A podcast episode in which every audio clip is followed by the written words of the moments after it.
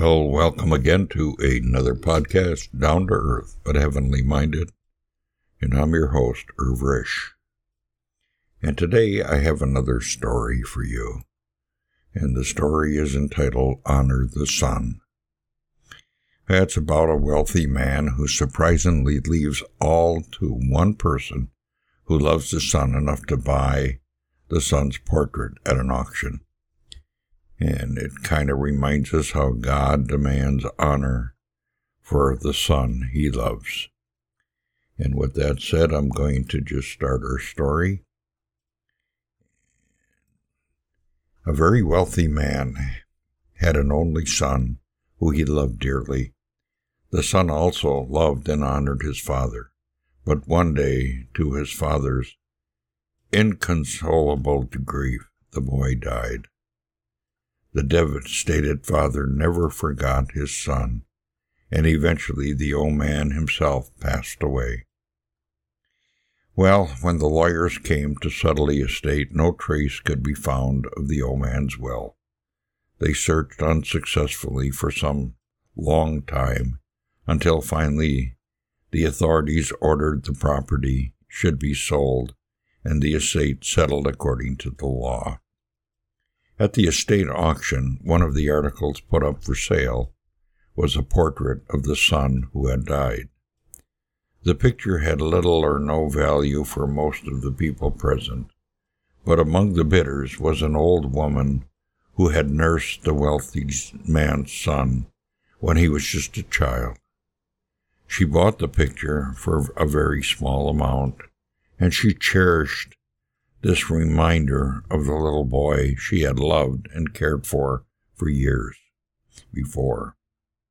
One day, while cleaning and repairing the picture frame, the old lady discovered a document on the back of the picture, which turned out to be the old man's will. He had left all his properties to anybody who thought enough of his son to want his portrait. The old lady became rich overnight. Well, this kind of reminds us of another father. There was another father who loved his son dearly. He watched his son, a loving and obedient child, become a kind and compassionate and loving young man who fulfilled everything the father asked him to do. The father also watched his son being mistreated and hated by others because he always did what was good and right.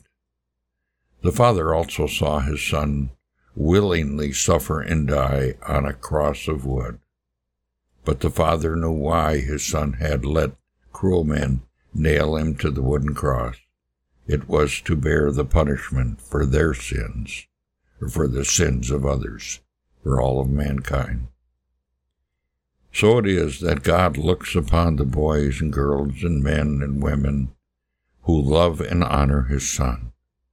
There is nothing too good, too great, or too wonderful for anyone who loves and honors Jesus, the Son of God.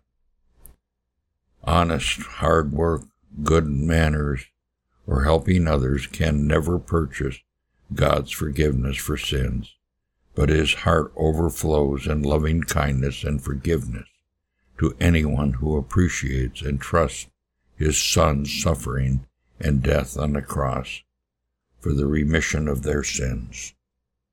The Lord Jesus honors his Father perfectly in his life and then went on to honor him in his death. And God bestowed the highest honors on the work of his Son. He will bless anyone with forgiveness and eternal life who will put their trust in Jesus. Are you honoring the Son? He is awaiting to bless you. The Father loveth the Son, and hath given all things into his hands. He that believeth on the Son has everlasting life, and he that believes not the Son shall not see life, but the wrath of God abides on him. John three, verses thirty-five and thirty-six. It's kind of a solemn message this morning. But do you love and honor the Son, or do you curse him? at every turn of your life. You know, it says here that he that believes on the Son has everlasting life. But what about those that don't?